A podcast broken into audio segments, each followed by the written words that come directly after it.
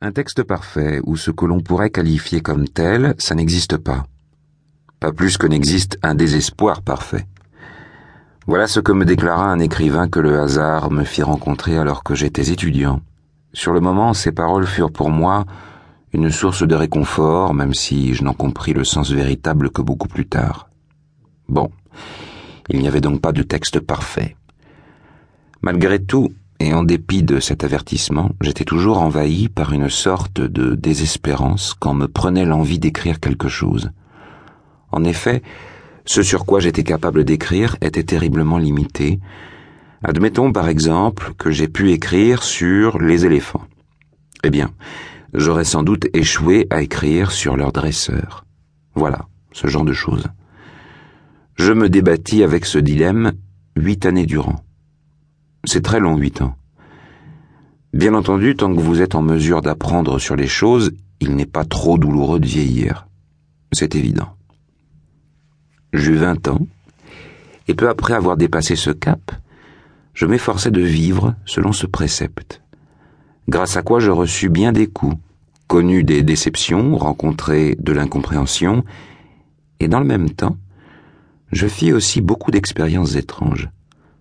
Toutes sortes de gens vinrent à moi pour me raconter leur histoire.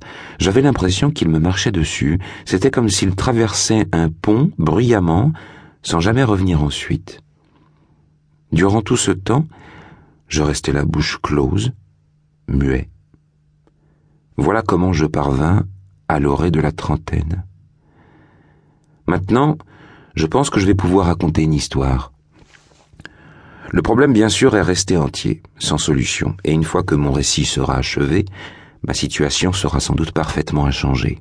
Car, en fin de compte, écrire un texte n'est pas le moyen de pratiquer son autothérapie, tout au plus une modeste tentative. Pourtant, il est très difficile de raconter une histoire honnêtement. Plus j'essaie d'être honnête, plus les mots justes s'enfoncent dans des abîmes de ténèbres. Ce n'est pas que je me cherche des excuses. En tout cas, ce que j'écris là est le mieux que je puisse faire à présent. Il n'y a rien d'autre à dire. Et peut-être, si tout va bien, je découvrirai plus tard, dans je ne sais combien d'années ou dizaines d'années, que j'ai été sauvé. Oui, je le pense. Alors, l'éléphant aura retrouvé ses plaines, et je pourrai commencer à raconter le monde avec des mots bien plus beaux. J'ai beaucoup appris sur l'écriture grâce à Derek Hartfield, presque tout, devrais-je dire. Malheureusement, Hartfield était le type même de l'écrivain stérile au sens plein de ces termes. Il suffit de le lire pour comprendre ce que je veux dire. Ces textes sont ardus avec des intrigues hasardeuses et des thèmes puérils. Et pourtant, malgré cela, parmi les rares écrivains originaux capables de brandir leurs textes comme des armes, il était unique. À mon avis, son attitude combative ne le cède en rien à celle des écrivains de son temps, les Hemingway ou Fitzgerald. Malheureusement, jusqu'à la fin, Hartfield a été incapable d'appréhender clairement la forme de son propre adversaire. En fin de compte, voilà ce que signifie être stérile. Il a poursuivi ce combat infécond durant huit ans et deux mois, puis il est mort.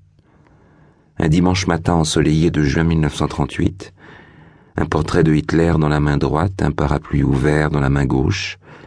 Il a sauté depuis le toit de l'Empire State Building. Ni sa vie ni sa mort ne firent jamais les gros titres de l'actualité. Il se trouve que, pendant les vacances d'été, j'eus le privilège d'avoir entre les mains une édition épuisée d'un texte de jeunesse de Hartfield alors que j'étais en troisième année de collège. J'avais à cette époque contracté une vilaine maladie de peau à l'entrejambe L'oncle qui m'offrit ce livre mourut, trois ans plus tard, d'un cancer de l'intestin, après bien des souffrances, le corps incisé de toutes parts, des tubes enfoncés dans tous ses orifices. La dernière fois que je le vis, il était tout rétréci, et il avait pris une couleur brun-rouge. On aurait dit un singe rusé. J'ai eu trois oncles en tout, L'un d'eux mourut aux environs de Shanghai. Deux jours après la fin de la guerre, il mit le pied sur une mine qu'il avait lui-même posée. Le dernier de mes oncles encore en vie est prestidigitateur. Il parcourt les stations thermales du pays pour ses spectacles.